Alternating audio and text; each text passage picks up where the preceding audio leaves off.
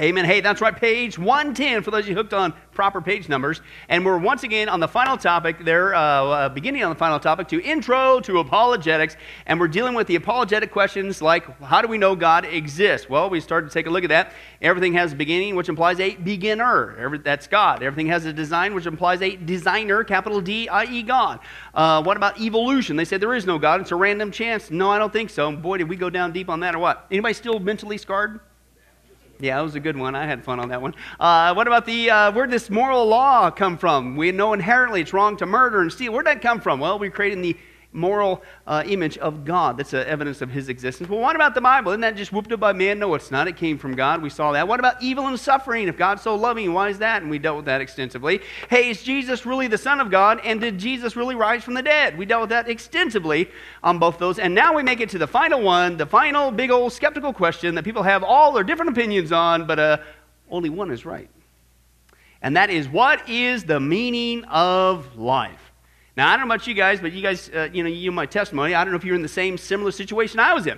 Boy, I was searching for the meaning of life, right? And I was doing all the things that the world said you need to do to fill that hole in your heart, right? As we're, and this is what we're going to get into this study, right? All the wrong paths. Anybody ever been down that route? They say, hey, you know, if you're going to have a meaningful life and get rid of that hole in your heart and have purpose and value, you just need to get a good education, or you need a lot of money, or you need to have relationships, or you need to please yourself. Anybody ever try that route? Yeah, it's bankrupt, isn't it? And that's what we're going to get into, okay? And uh, I don't know about you, but right when I got saved, uh, you know, literally the moment when I'm crying out to Jesus, I was, I was laughing and crying at the same time.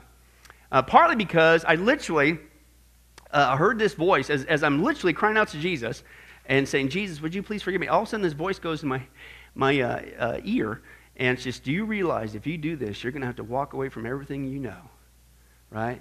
And, and I had built up this whole facade of being this great, you know, intellectual, philosophical, new age teacher who knew it all in life and great mind intelligentsia and blah, blah, blah, right? And it's like, it, and anyway, so whether it's Satan, demon, whatever, it's just like, you got to be kidding me. So I'm laughing because I'm going, you sneaky booger. Even while I am crying out to Jesus, you're still trying one last time to keep me from coming to him. And what blew me away was I couldn't believe it. I, you know, just like, God, I, I, ran, I tried my best to run so hard away from you. And I use the word, you romanced me down. You tracked me down. You drew me to yourself, and that was awesome.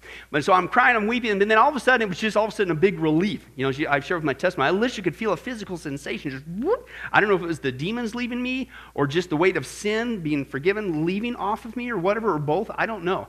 But I literally felt that physical sensation. Felt like cloud nine for the first couple days, and the, the grass was greener, the sky was bluer. It was just radical and things of that nature. But I remember, I remember this relief. It was like, finally, I can stop searching. You ever, do you remember that? Did you have that experience? I mean, because of course I was in New Age. If you know anything about New Age, it's, it's, everything. You try anything, you try everything. It's like a cafeteria. Try some Buddhism, try some Hinduism, try some Eastern mysticism, try some shamanism, try the occult. okay, try the self uh, self help, secular psychology. Try this, try that, try, and nothing ever worked. And I'm so sick and tired of, of going around this circle and nothing ever satisfied. But crying out to Jesus, whoo. And I knew it was the truth. Boy, did he deliver instantly. And uh, it was such a relief. Now, what blew me away, and again, he says, What's the meaning of life? I remember a brand new Christian, and uh, eight weeks after I got saved, as you know, I'm in Bible college. And then uh, I started doing this internship at this uh, Baptist church in, in uh, Sacramento there. And uh, it was about that time when everybody was hot to trot on this, uh, this book that was out there. And they were pushing this thing about 40 days of purpose, a purpose driven life. Remember that book there? And this is before I knew anything about Rick Warren, and as we've dealt with many times in the Final Countdown studies and his involvement with the Vatican and the Pope and all this other stuff and one world religion stuff he's unfortunately involved in now and all that stuff. But anyway, I, just, I, I, didn't know squat about this book or something, but they were just pushing us this, hey, we're all going to do this journey together. We're on this 40 days, 40, and I'm sitting there as a brand new Christian. Part of me was going like, hey, you, Weasel, you just got saved. Uh, it, uh, it, like you know better than these people have been saved for 9,322 years. Did you think that when you first walked into a church? Yeah, I did, right? And, but I was, I was blown away because I'm going, are you serious? It's really going to take you 40 days to figure out your purpose? It, it was, it just, I, did it, I, I, what? I'll tell you in four seconds. You glorify God, you grow up in God, you get the gospel out. That might have been three seconds. And I remember sitting there blown, are you, what? How can it take you 40 days? Like this, what, what's going on here?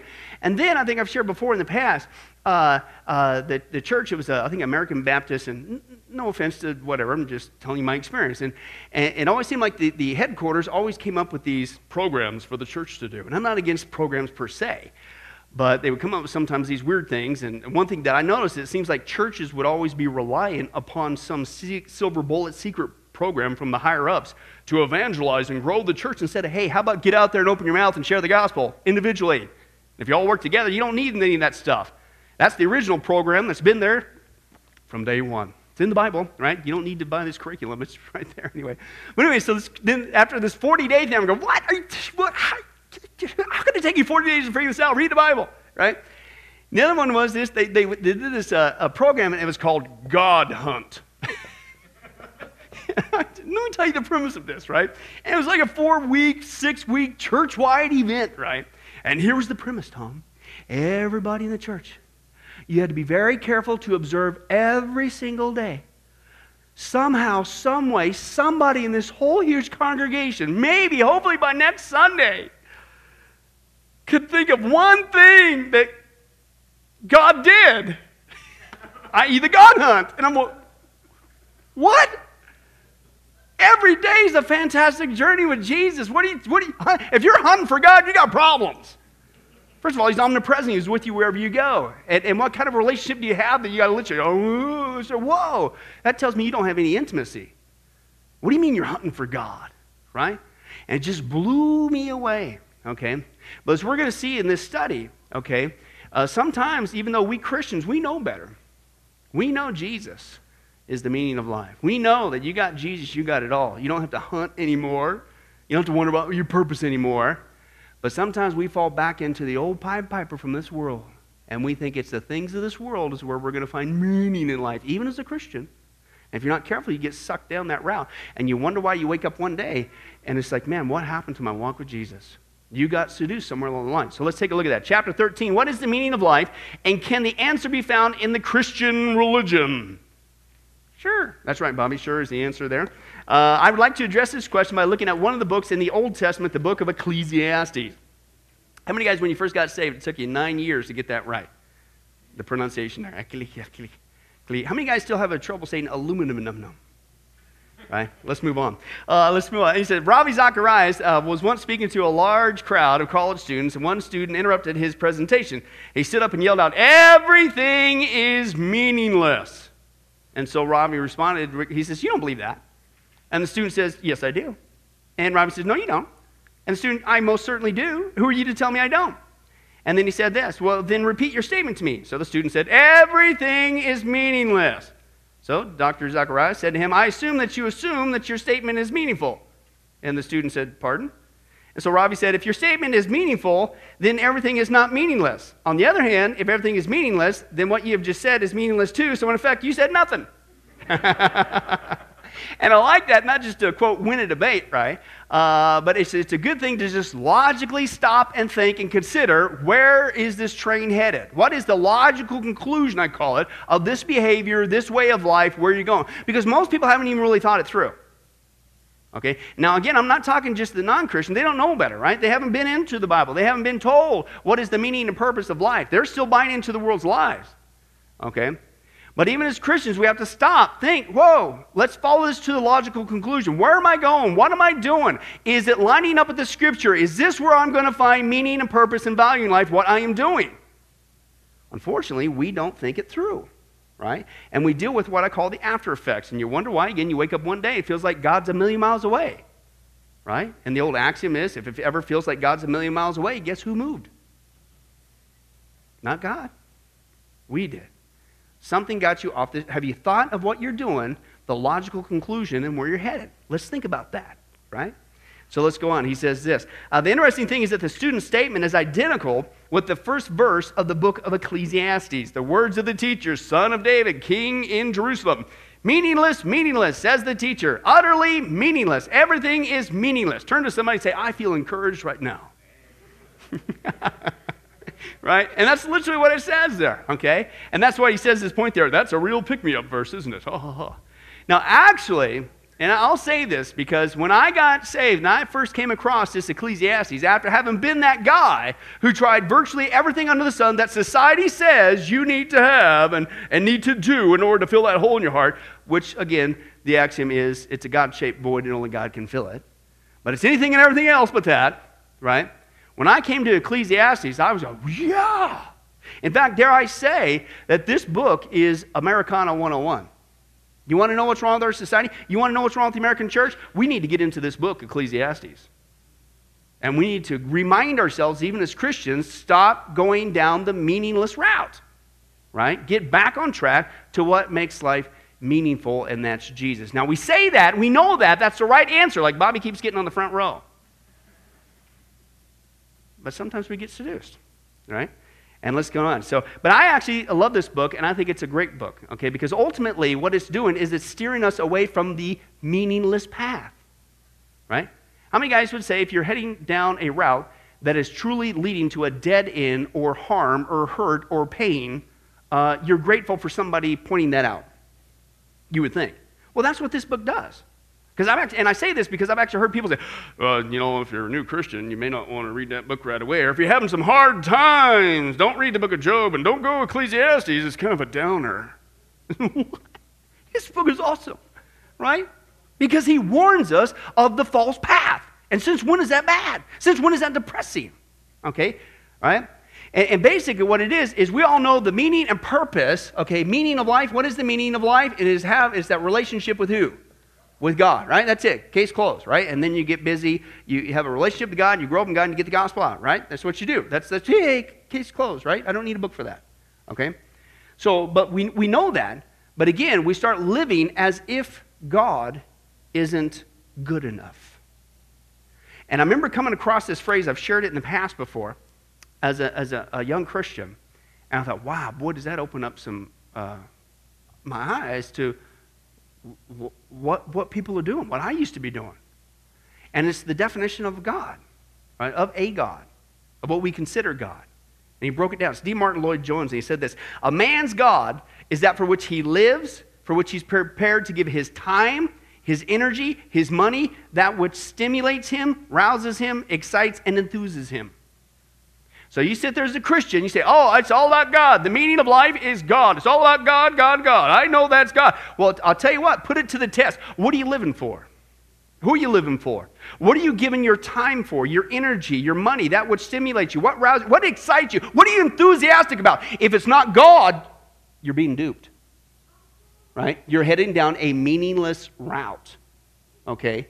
Is the issue there. And I've shared this before, but to me, again, this book warns us of living a life that is absolutely futile. And in the end, okay, you wake up and you go, man, boy, why that was a that was a goofy decision. Why did I do that? Why did I waste so much time on something that was a dead end path? Uh, I've shared this before, but anyway, leading into that. A man who spent many summers in Maine was fascinated by his companions who told about their experiences in a little town named Flagstaff. Uh, the town was to be flooded as a part of a lake for which a dam was being built.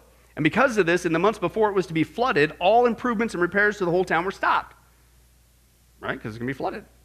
Uh, I mean, what was used to paint a house if it was to be covered with water in six months? Why repair anything when the whole town was to be wiped out? So, week after week, the whole town became more and more focused on their new location and began to invest their lives in that. Why? Because they were clearly understood it's a complete waste of time and money to secure their lives into that which was soon to be destroyed. Right? So why in the world would we sit here and say, yeah, I got it, got saved, got it all figured out? Okay, God is the meaning of life. Having a relationship with Him. Glorify God, grow up in God, get the gospel. That's it, I know it all. And if you're starting to do things that vie from that path and veer away from that path, then guess what? That's about as goofy as like, yep, flood's coming next week. My whole house is going to be underwater. Hey, Tom, let's paint it right? That wouldn't just be goofy. What a waste of resources, right? And the scripture says, hey, listen, this is our life, our life here on earth. Praise God, we're going to heaven. But it's a short a life. It's a, it's a wisp. It's a vapor. It's here today. It's gone tomorrow, right? We just got this one little shot to say, hey, thank you, Jesus, for saving me. Thank you for showing me the meaning and purpose of life even before I get to heaven. It's awesome. Woo! I want to spend the rest of my time here that which is meaningful, that will store up treasure in heaven, where moth and rust cannot destroy. right? And thieves can't break in and steal. I want my life to be purposeful by following the greatest purpose of all, God, right? But we don't do that. And we get tricked and fall in all these things that is just as goofy as like, why did you do that? Why did you go down that route? It has nothing to do with what is coming down the pike. Okay? But let's continue on. He says this At times, this book sounds incredibly pessimistic and depressing. However, if you read this book carefully, you'll see that the author has the answer to the question what is the meaning of life? He's got the answer, but first, he's going to discuss all the things uh, that we think, keyword there, think, will bring meaning uh, and joy in our lives. Top of page 111. Ecclesiastes is a book about experimentation. Right? This is what I was doing before I got saved. I wanted to know why I was here. What is life all about? Why did my friend die in that car accident? I'm sitting there, I'm staring at his corpse in the casket. He had a busted neck, he was all bruised up. They tried their best with all the makeup they do on corpses and stuff, but it's still pretty messed up. And I'm staring at his corpse going, What's going to happen when I die? And that's what woke me up to spiritual things. But I had no answers. So I'm, I'm, I'm experimenting. And I started asking questions in my head. All right, what do you do? What's life all about? Where am I going to go? And I started to do what society said to do. I didn't go down the Christian route, again, if you guys know my testimony, because guess what? The guys who said they were Christians, uh, guess what they were doing? Uh, and gals, uh, guess what they were doing on the weekends uh, with me? Sinful, rotten, horrible things. And during the week, whenever we get our we, uh, grubby hands on it, so to speak. Okay? And guess where they would go if they weren't too hungover? On Sundays church service. So when I got to this point and I'm staring at my friend's corpse in the casket and I'm starting to wake to spiritual things, do you think I was going to go down that route? No, because what was the loud message that they were sending to me, even though I don't ever verbally remember them ever telling me about Jesus? Christianity doesn't work. You're doing the same rotten things I'm doing. It must be meaningless. Now that's a stinger. So, yeah, no, you know, Sunday we talk about, you know, be holy as I'm holy. And, we, you know, the week before that we talked about not being hypocrites. And do you understand the importance of being holy? By the Spirit of God. We can't do it in ourselves. I'm not saying we're perfect, but we need to be those godly witnesses because you never know when somebody's watching you. That coworker, that neighbor, that family member. And they're just waiting for you to mess up. But they want to see success. They want to see that is Jesus really meaningful? We are the only Bible some people may ever read. And, and if we're off on a tangent, if we're living like the rest of the world, even though we know better, we're going to start giving the impression, though, even though we're saved, the world will be watching us, and we go, well, must be meaningless. Because apparently they don't think it's important. Okay? But that's what he says. He says it's, it's a book about experimentation. It's about a man who's reflecting on his lifelong quest for meaning. The teacher, the author of Ecclesiastes, an old man now, looks back over the years of his life and basically says, Been there, done that, bought the t shirt, wish I didn't, all that fun stuff. How many guys wish you had the wisdom now that you have now when you were 18? How many guys realize you'd probably be the president of the United States with, or something? I don't know, man, a millionaire, I don't know, whatever. But what? Can you believe that? Just, that's just amazing. And, and, that's what he's doing. So he's reflecting on his life, going, man, what a goober. I went through all this stuff. And when I was younger, boy, I thought it was this and that, and it wasn't that. Boy, do I know better now, right? It's, it's, that's what he's doing in the book, okay? He has experimented and tasted everything life has to offer. Now, he's going to break it down here in the study here real quick in these little this bullet list here, but then we're going to go into a lot of them in greater detail. But real quick, he's going to talk about in Ecclesiastes, here's all the meaningless paths. And the first one's on there, and boy, did I ever go down this route, because that's what society says, right? Life would be great if you only had money. You can't serve both God and money. Which one's your God? Okay, life and money. But the writer says, if uh, I have had more than you could ever dream. Well, again, we'll get into this greater detail. Okay, but isn't that the biggest lie? Isn't that why people in our world today, this is what makes for a meaningful life, and we're running that crazy rat race, and we're doing all this stuff, and we're getting up in this, doing this, and killing ourselves, and doing this, and scrambling this, and getting this, and collecting that, and saving this, and scrambling for this, and doing that, and buying blah, blah, money. I just got to have money. That's what it is. There's money. And if only I had enough money, then life would be Great. And I know nobody here ever thought that in their life. It's those weird people right over there, about three blocks that way. Yeah. Money. It's drilled in our heads from wee high. Okay. And he's going to come to the conclusion listen, uh, uh, uh, oh, by the way, uh, Solomon, the writer of Ecclesiastes, um, he had a couple dollars. Richest man who ever lived in the world, in the history of mankind. And he's going to say, Listen, I'm telling you, I've been there, done that. I'm, I'm reflecting back in life. Listen, I know that's what everybody says. And, and, and, I experimented with that. I went down that route. I had more money than Warren Buffett and Bill Gates put together. I had it all. I made it look like those guys were penniless. And I'm telling you, that's not where it's at. In fact, if, we, if, it's in the notes there, uh, he, he mentions a phrase. He says, Listen, boy, is this true or what? As goods increase, so do those who consume them.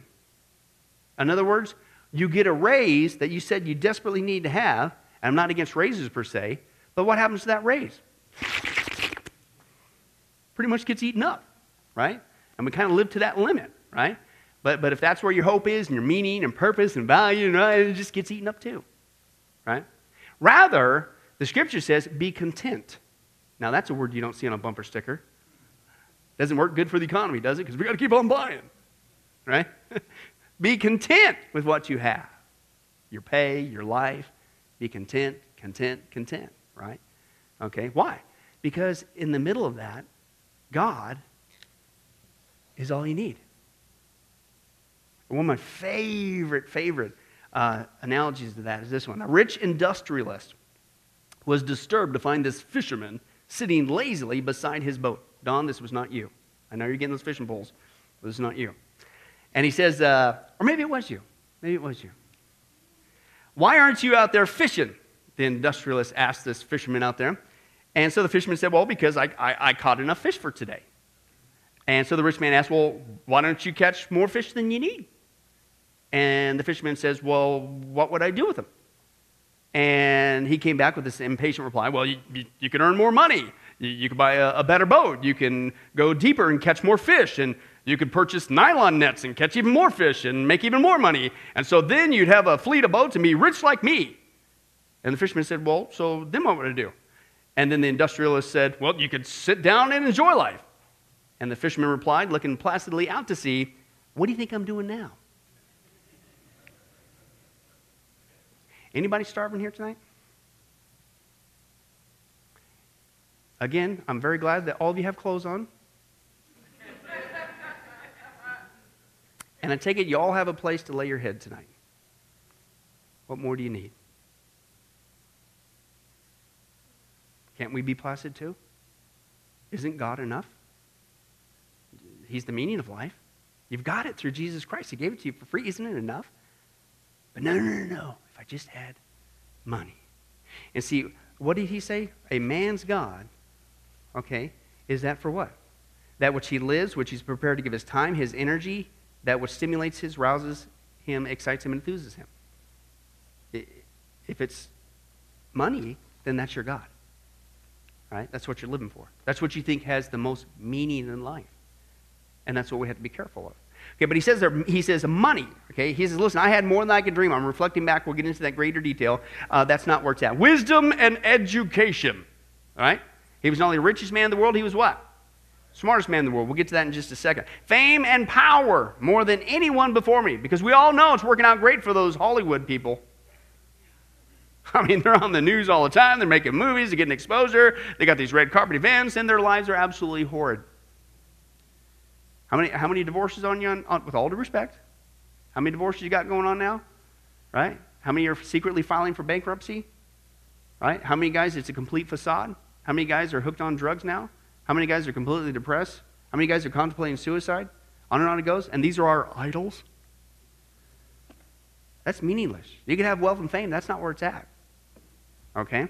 Uh, fun. I've done it all. Hey, how many hangovers do we have to have before we realize, hey, um, uh, mm, uh, probably not the best thing to do? All right, next weekend. Let's try it again. Right? Right? It's what? How many times? We'll get into that great detail. Accomplishments, right? Uh, ditto. Uh, relationships. I've had more relationships than you can possibly imagine. Now, be careful of married folks. I heard that nervous laughter. And my wife's on the front row, and tomorrow's our anniversary. I better be careful. But relationships, as good as they are, they're good, not against them, obviously. I got one, okay? but you know what? Ultimately, that's not where it's at.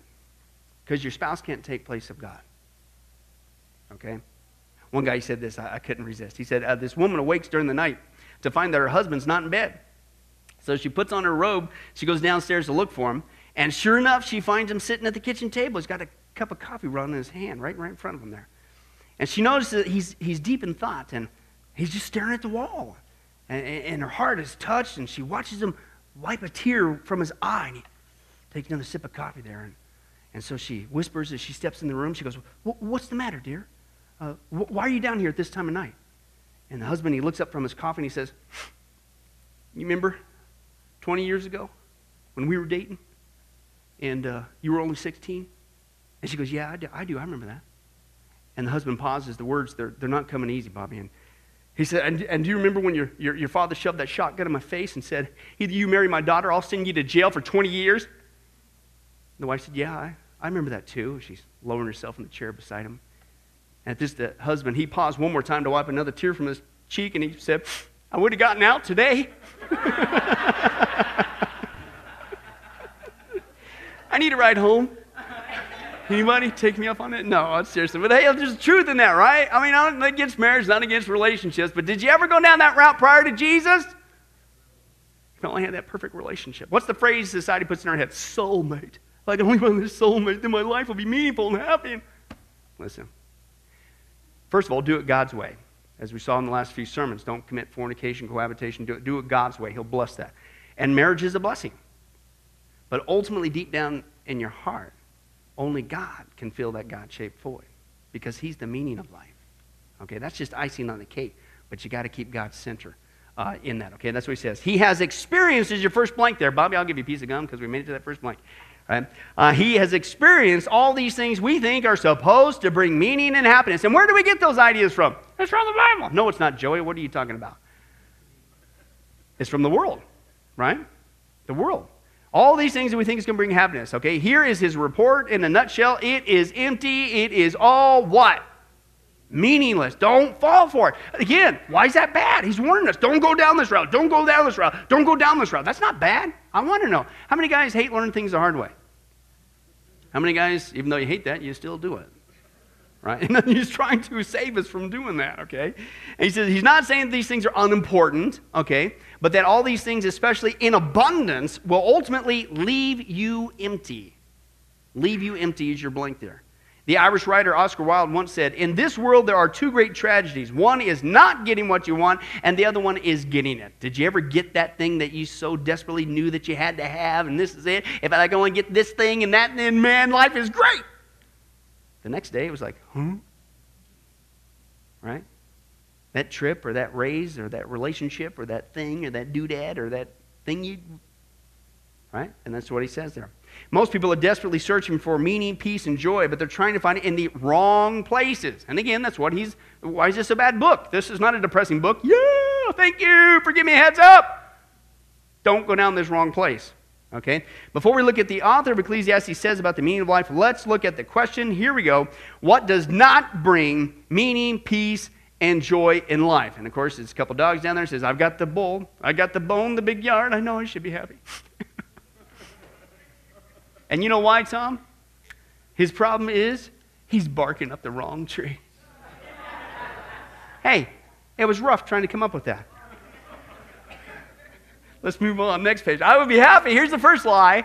Here's the first lie. Who hasn't fallen for this one?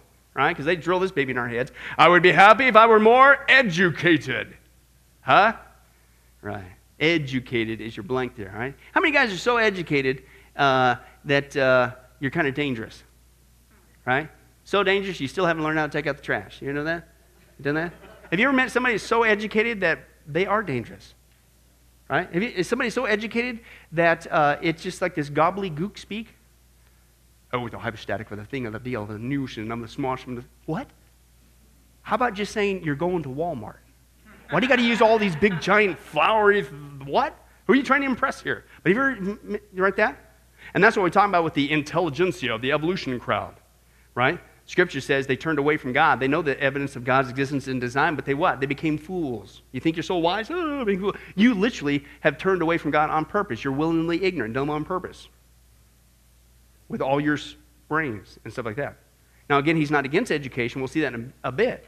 But if you think that a degree is going to provide ultimately that meaning and purpose and value in life, you're headed for a big heartache as well as a large debt. Right, so let's move on. Many people throughout history have felt that knowledge is the key to a meaningful and peaceful and joyful life. Well, what about education, wisdom, and knowledge? Well, most believe the book of Ecclesiastes was written by, uh, or at least about King Solomon of Israel. Let's take a look at how wise, educated, and smart King Solomon was according to the Bible. Here's what we read God gave Solomon wisdom and very great insight and a breadth of understanding as measureless as the sand on the seashore. Solomon's wisdom was greater than the wisdom of all the men of the East and greater than all the wisdom of Egypt. He was wiser than any other guy. How many guys would say this is the last guy you want to play chess with? Right? Why is literally said wiser than any other man. This is the guy. This is the pinnacle. And this is why it's a good example because how many people have fallen for this lie? Okay, yeah, you say that uh, uh, money's not where it's at, right? But you know, maybe it didn't work out for that guy who was a millionaire, but I bet you if you had five million, it'd be okay, right? Or now a million. Remember, a million used to be the thing. If I only had a million bucks, hey, forget that. It's up to a billion, right? Now we got billionaires coming out of here, right? It's same. And this is what I like because in the example of this, this guy speaks with authority, right? Because he's not just talking, I got them. I, nobody was richer, not just in my day, in the history of mankind. Nobody had more money than me. And I'm telling you, that's not where it's at. And it's the same thing when it comes here. Listen, I don't care. Degrees, all this, how many degrees, how many doctors do you want? You want a doctor? Pick a card, any card, what do you want? How many you want? I knew more than anybody ever in the history of humanity. Einstein, Hawking, put them together, I'll whoop them. With my brain tied behind my butt. Right. This guy, he's at the pinnacle. So therefore, he speaks with authority. He says, mm it's not right. And goes on, he says, Men of all nations came to listen to Solomon's wisdom, sent by all the kings of the world who had heard of his wisdom. Right? Everybody came to this guy, and this is pre Google. Right? Everybody traveled to get something. Whoa, this guy, he, whoa, he's alive in our day. The gate, whoa. So, what's he say about education wisdom? Well, here's what he says Ecclesiastes 1 12 through 13. I, the teacher, was king over Israel in Jerusalem. I devoted myself to study and to explore by wisdom all that was done under the heaven. How much? All. All right? I did it. Okay, I went down that route. I experimented. Is this where life's all about? Is this it? Is this where I'm going to find out? I'm going to have that peace and joy. That hole in my heart's going to be gone, and I, everything on the head. Yeah, what'd you find out? Surely knowledge and wisdom of the ages, the wonders of science, hold the key to meaning and true happiness. Here's a synopsis. I've seen all the things that are done under the sun. All of them are meaningless. A chasing after the wind. How many guys got literally so bored growing up? That was one of the things you did. Hey, Chuck, what are you doing today? I'm not much. Let's go chase some wind. My Monopoly board's broke. You know, there's nothing else to do. Let's go chase wind. what? Chasing wind. How many guys say that's kind of a futile thing to do? And that's his point, chasing wind. How many guys realize that you're never going to catch it in a bottle? You got close once, give it up for joy. All right, I'll give you a piece of gum, you crazy guy. All right, let's move on. Uh, it's meaningless. Chasing after wind. This is the most futile thing you could do. What? Trying to think that if I just have the best, perfect, most degrees, more than anybody, that's where it's at. No, I don't think so. For with much wisdom comes much what? Sorrow. The more knowledge, the more grief. In fact, I believe he also makes another statement the writing of many books, there is no end. Right? Okay? more knowledge, there is more grief. Why? Because have you guys noticed that the more knowledge you learn about this world is kind of messed up? Right? It's like, how many times do I have to learn that before I realize, hey, the world's kind of messed up? How much grief do I need to invite my brain? Uh, Ravi Zacharias, he actually said this. He says, Who can explain a mother heartlessly drowning her two young children to perpetuate an ill fated love affair? Who can explain the animalistic cannibalism of a serial murderer? Who can explain the cold hearted murder of their parents by their own children? Who can explain the brutal beating and killing of a little two year old boy at the hands of a 10 year old and, and 12 year old in uh, England? Who can explain the dreadful crimes of at least two teenage girls in Ontario who were tortured, raped, and mutilated uh, while the sister of one of the victims watched and videotaped it for their later viewing pleasure? Who, who can explain the honorable killings of Fullerton, California, when a handful of Ivy League bound students bludgeoned one of their classmates to death and then calmly left for a New Year's Eve party? Who can explain the ripping open of a woman's body to wrench the child from her womb and kidnap it? The list seems endless and sickening. It's obvious that the answers, based on the assumptions of society, can neither explain nor solve this malady. Did you know that? How many guys are out of school finally? Except for the interns. Don't raise your hand. All right? You made it. No, you guys are still in school? All right, raise your hand. You're scaring me. Whew, praise God. All right. Did you know you're still being educated? We're being educated. And the biggest thing that we're receiving education every single day is in the media. Right? So the issue is it's not whether or not you get to stop being educated, you will continue to educate long after you get out of school. It's what are you being educated in? Right? And I think with this point, he's sitting because you're thinking, why would wisdom, why would knowledge, why would learning, why would education bring you sorrow and grief? Well, if you look at the major way that we're being educated today, i.e., with the media and the news, again, how many times do I have to go and watch the news before I come to the synopsis? Our world is messed up and needs Jesus Christ. How about I get busy doing that which is meaningful and shut that thing off and share the gospel? What does society tell us? You got to be informed. You got to be. What, what's that mean? You got to be educated. Let us educate you. Let us tell you what's going on. You got to hear this. You got to. And, and, oh, what? What? Are you one of those people who are not informed and educated? Huh? I'm not an anti-news guy. Obviously, we've dealt with that uh, uh, tremendously. But here's my point you want to be educated in something, you want to educate yourself in something meaningful, you got to go to school. But how about now you got all this time that you're not in the system, get educated in this? See, that's the issue, isn't it? And this does not bring sorrow and grief unless it convicts you of sin. A godly sorrow, which is still for your good, right? This is it. But see, our world is out there still trying to get us educated, okay, into the things that, frankly, it's like, I don't need to hear that. I, I don't need to hear that there was another murder today. I already know that. I don't need to hear that the planet's going to blow up. I already know that. I don't need to hear how many times, okay, I, I, I got equipped. I understand the situation that's going on with Iran. But how many times do I need to hear it in one week? I'm not against being informed, but how many times? Okay, I got it. Probably not the smartest thing to do what we just did. Let's get educated here. Much better. Feel better? Woo yeah. Now I know what to do, right? Now I know where to go. And it's bad enough that we get educated in the secular things that do bring grief and sorrow repeatedly and not turn on to that which we ultimately need to get educated in. As we saw before, the purpose of an education today, even when you're in school, is all twisted. Right? As we saw before, the purpose of an education ultimately in our country was to get ourselves equipped to uh, become better equipped to serve other people in, in Jesus Christ in the name of Jesus Christ. That's not what it is tomorrow.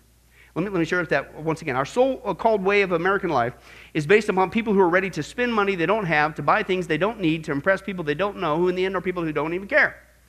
But the real Jesus is radical.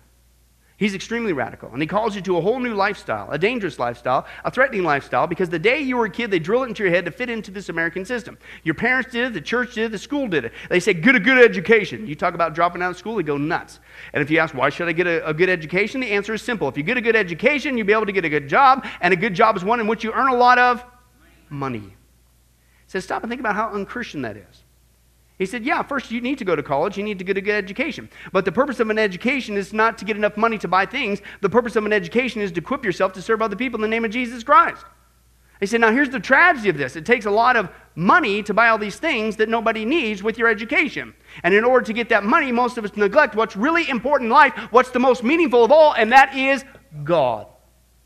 How many times do we say, I don't have time for God? I don't have time to come to church services. I don't have time for Wednesday night Bible study. I don't have time to get into the Bible, to get educated in God, which is for my ultimate value. I don't have time to pray. I don't have time to fellowship. Why? Because we went down this route that says education, secular education. I'm not against it. I'm not anti, and he's not anti either. But you think that's where it's at. And it's tied in with this money thing, isn't it? It's not just getting educated, in case we make it on Jeopardy. It's what? Get educated so you can get a better job, which is defined as one that makes even more money. Why? So you can get more things. And did anybody, four years before I got saved, before I got saved, I call it hitting the wall. And this was a depressing time for me. I saw this. I saw this. I saw how bankrupt this was. You got to be kidding me. You mean to tell me that's the meaning of life? You mean to tell me this is it? I made it 21 years. I got to figure it out. You got to be kidding me that all you do is you're born to grow up, to go to school, to get a job, to buy some stuff, get married, maybe a house, and die. I kid, it was, I literally, before I got saved. Oh, that was bad. And you know what, what I did after that? I went down the next topic we'll get into next week pleasure. Because that is so stinking bankrupt. Now, all you had to do is read the Bible. All you had to do was read this book that everybody says is depressing. and say, No, don't go down that route. It ain't money, it's not education. Are you kidding me? It's God. Don't get tricked. Don't get seduced. But that's what he talks about there. And he says this. So, Albert Einstein, he says, before his death, he says there at the top of the next page, uh, he says this Albert Einstein, two days before his death, said something very similar. Those of us who know the most are what? Gloomiest about the future. Now, how do you, how do you, how, how can you educate yourself to give you the antidote of that conclusion? Because when you get educated in this world and it's getting more and more wicked, it's getting worse and worse as the day goes by, okay? It's falling apart more and more. What is the antidote to that education from the world that they're trying to put in your brain.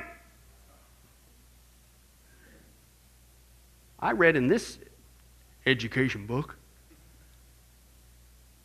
that God is on the throne. Psalm chapter 2. He's up in heaven, all these people trying to usurp his authority, and he's laughing. Look at you guys. You really think you're going to outdo me? You better kiss the Son, lest he be angry. You better get saved. You better receive my mercy before it's too late. Oh, by the way, he's coming back.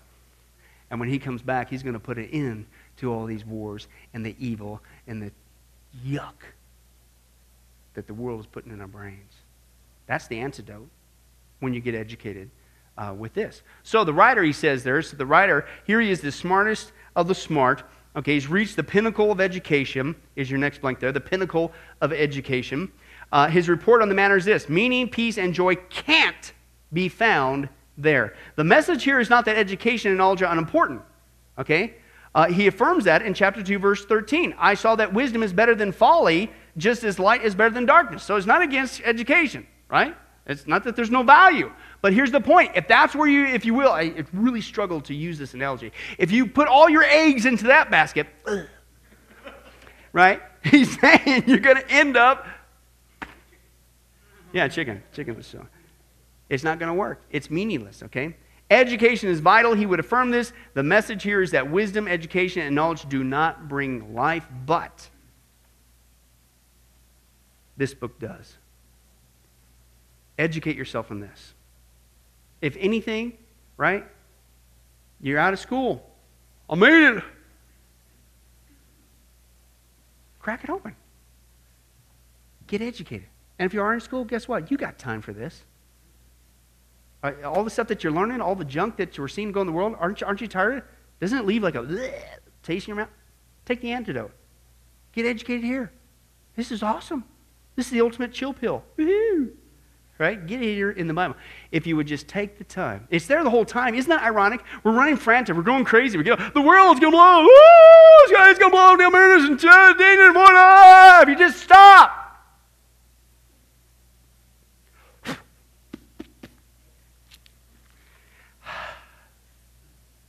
But see, that's what the enemy doesn't want us to do. Because in the midst of all this crazy, messed up world and conflict, you and I, as Christians, walking around like Jesus really is all we need, is a profound witness. And that calmness and that peace comes back when we get educated uh, in God's Word, not just the words of man. I'll close with this analogy. It's like this story. Many years ago, a little boy was given a priceless possession. His deceased grandfather gave him a gold pocket watch. It was his watch, the grandfather's. And oh, how this little boy, he treasured it. But one day, while playing at his father's ice plant, uh, he lost the watch amid all the ice and the sawdust. So he searched and he scratched and he, he was becoming frantic, but still no watch. And, and, but suddenly, he realized what he needed to do. He instantly stopped scurrying around and became very still. And suddenly, in the silence, he heard the watch ticking. Right? And so, in the same way, God has given each of us a priceless gift of joy in Jesus. And how easy it is to lose our joy in the frantic scurrying around of all of life, yet it's always there to find if we'll just pause and listen. I found it again. Why did I ever go away in the first place? It's not just for us. We are a walking advertisement. And if we walk around, even though we know better, it ain't money, it's not education, but if we start going down that route again, we're going to get just as crazy, just as frantic as the rest of the world. And the message we're sending, whether we like it or not, to the rest of the world is Jesus doesn't work when he does. We just need to get back to the meaning and purpose of life ourselves. Amen? Well, hi, this is Pastor Billy Crone of Sunrise Baptist Church and Get a Life Ministries, and I hope you enjoyed today's study. But in closing, before you go, let me ask you one final question. If you were to die today, are you sure that you go to heaven and not hell? You see, here's the problem. The Bible says that nobody automatically gets to go to heaven, and that's because God is holy and we are not. The Bible says that the wages of our sin or our unholiness or the wrong things that we have done have separated us from God. And the wages of our sin or unholiness uh, means that we deserve to die and receive God's judgment to go to hell and not heaven. In other words, we're disqualified for heaven. And that's because God being holy and us being not, the two cannot mix. So, what are we going to do? Well, that's bad enough. The other problem is we don't even want to admit this dilemma, even though God already knows it all. And so, out of love, God gave us something called the Ten Commandments to show us that we're really disqualified for heaven. We're not holy, we're not perfect like Him. Uh, let's take a, a, look at just a few of those uh, here today. Uh, the Bible says, the Ten Commandments says, You shall not bear false witness. That means lying. How many of you ever told a lie before? Well, those of you didn't raise your hand, you just did. Okay, let's be honest, folks. Let's not tell another lie. We've all lied. Well, believe it or not, that disqualifies you for heaven. That's how holy God is. He is the truth. He does not lie. And so that makes us a liar. Another of the Ten Commandments says, You shall not steal. Okay? How many have ever taken anything without permission? Well, all of our hands should have went up at that one. Uh, we've already said we're a bunch of liars. Okay, well, we've all done that. And it doesn't have to be a bank, uh, it could be a pencil in the third grade. Uh, that means that we're a thief. Okay? The Bible says that God is so holy, even his name is holy, and that's why one of the Ten Commandments says, You shall not use the Lord's name in vain. Hey, folks, isn't it ironic how uh, now the blessed name of Jesus Christ, the Bible says there's no other name under heaven by which men might be saved, Jesus Christ, has now become a cuss word? Folks, the Bible says that's the sin of blasphemy. Okay? And folks, let's be honest. We've used God's name in vain uh, before. The Bible also says in the Ten Commandments, you shall not commit adultery. And Jesus takes the standard even higher. He says, listen, it's not just physical adultery. He says, surely I tell you that if you look at another person with lust in your eye, you've committed adultery in your heart. God looks at the heart. One more out of the Ten Commandments says, you shall not murder. And you might say, well, hey, I haven't done that one. Really? The Bible says that the sin of hatred is akin to the sin of murder. You, in other words, in your heart, wish they were dead. You pulled the trigger, if you will, in your own heart. And the Bible says God sees that, and it's just as bad. He knows the mind, He knows the hearts, the thoughts, and the intents that we have. Folks, that's just five out of the Ten Commandments. How are you doing? Not very well. None of us can keep them. They're God's x ray to show us that we're disqualified. And so, when, not if, your time comes, because we're all marching towards the grave at different speeds, You're going to have to stand before God and you're going to have to uh, say who you really are. He already knows. Hey, God, let me into heaven. Uh, I'm, I'm a liar. I'm a thief. I'm a blasphemer, adulterer, and a murderer. Folks, the Bible is clear.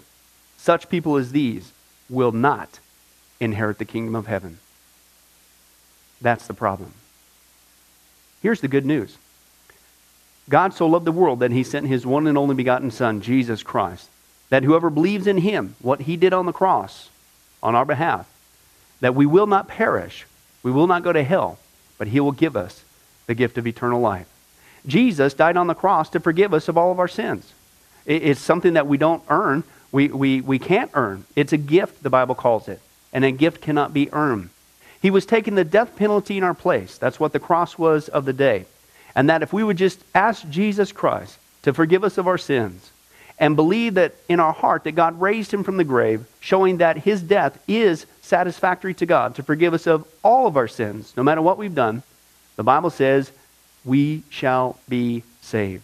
Uh, the Apostle Paul says that if we confess with our mouth Jesus is Lord and believe in our heart that God raised him from the grave, we will be saved. Let me give you a common analogy of what God's doing and what he did for us with Jesus dying on the cross on our behalf. Uh, in life, we know that people uh, can be sentenced for a crime uh, to where they're actually on death row. Uh, the courtroom scene has completely finished. The gavel has already sounded. Uh, they are going to jail and they're just awaiting their time before they go to the death penalty. As they're sitting there in the jail cell, uh, it, it's a proven fact they did what they did. Everybody knows it. They're just waiting for that time for their uh, number to come up, so to speak, and walk down that hall and be executed. Uh, there's nothing they could do to reverse their crime. No amount of good works in that jail cell can reverse what they've done. It's too late. It's over. But believe it or not, there's one way that people even today can get off a of death row. And that's if the one in authority, the governor, if he were to, out of mercy and kindness, nothing that the person did, because they don't earn it and they don't deserve it, and they can't earn it, if he would grant them what's called a pardon, out of the kindness of his heart, he has the authority to grant them a pardon and absolve them completely of their crimes uh, against the state.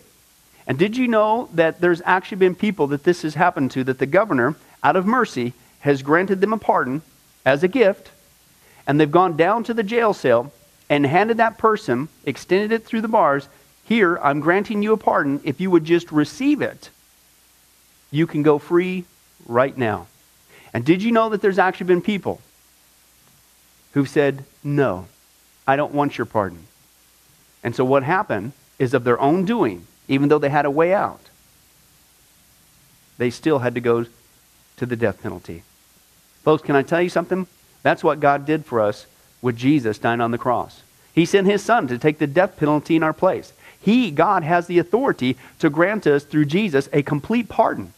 And every day that you're still alive, God is extending to you spiritually this pardon. But a pardon does you no good unless you reach out and receive it by faith. Won't you do that today? Won't you call upon the name of Jesus Christ? Ask Him to forgive you of all of your sins, to trust in His work on the cross to pardon us from all of our crimes, our sins against God. God loves you. He wants a relationship with you. But there's only one way to heaven it's Jesus. There's only one way to get off a death row it's through the cross of Jesus Christ. Won't you do that right now? Well, this has been Pastor Billy Crone of Sunrise Baptist Church and, and Get a Life Ministries. And if there's anything that we can do for you, uh, please don't hesitate uh, to contact us. Uh, our number, our information will uh, come up here on the screen shortly. And uh, uh, if there's anything we could do for you, please don't hesitate to let us know. thank you for joining us. And remember, I hope to see you in heaven. God bless. Thank you for watching this presentation from Sunrise Baptist Church. If you would like to send us a letter or any other kind of postage, you can reach us at 1780 Betty Lane, Las Vegas, Nevada 89156. For more information, you can give us a call at 702 452 8599 or email us at bcrone at getalifemedia.com or you can visit our website at www.getalifemedia.com. Billy Crone and this ministry can also be found on Facebook and Twitter. Join us for services at www.sunriselv.com.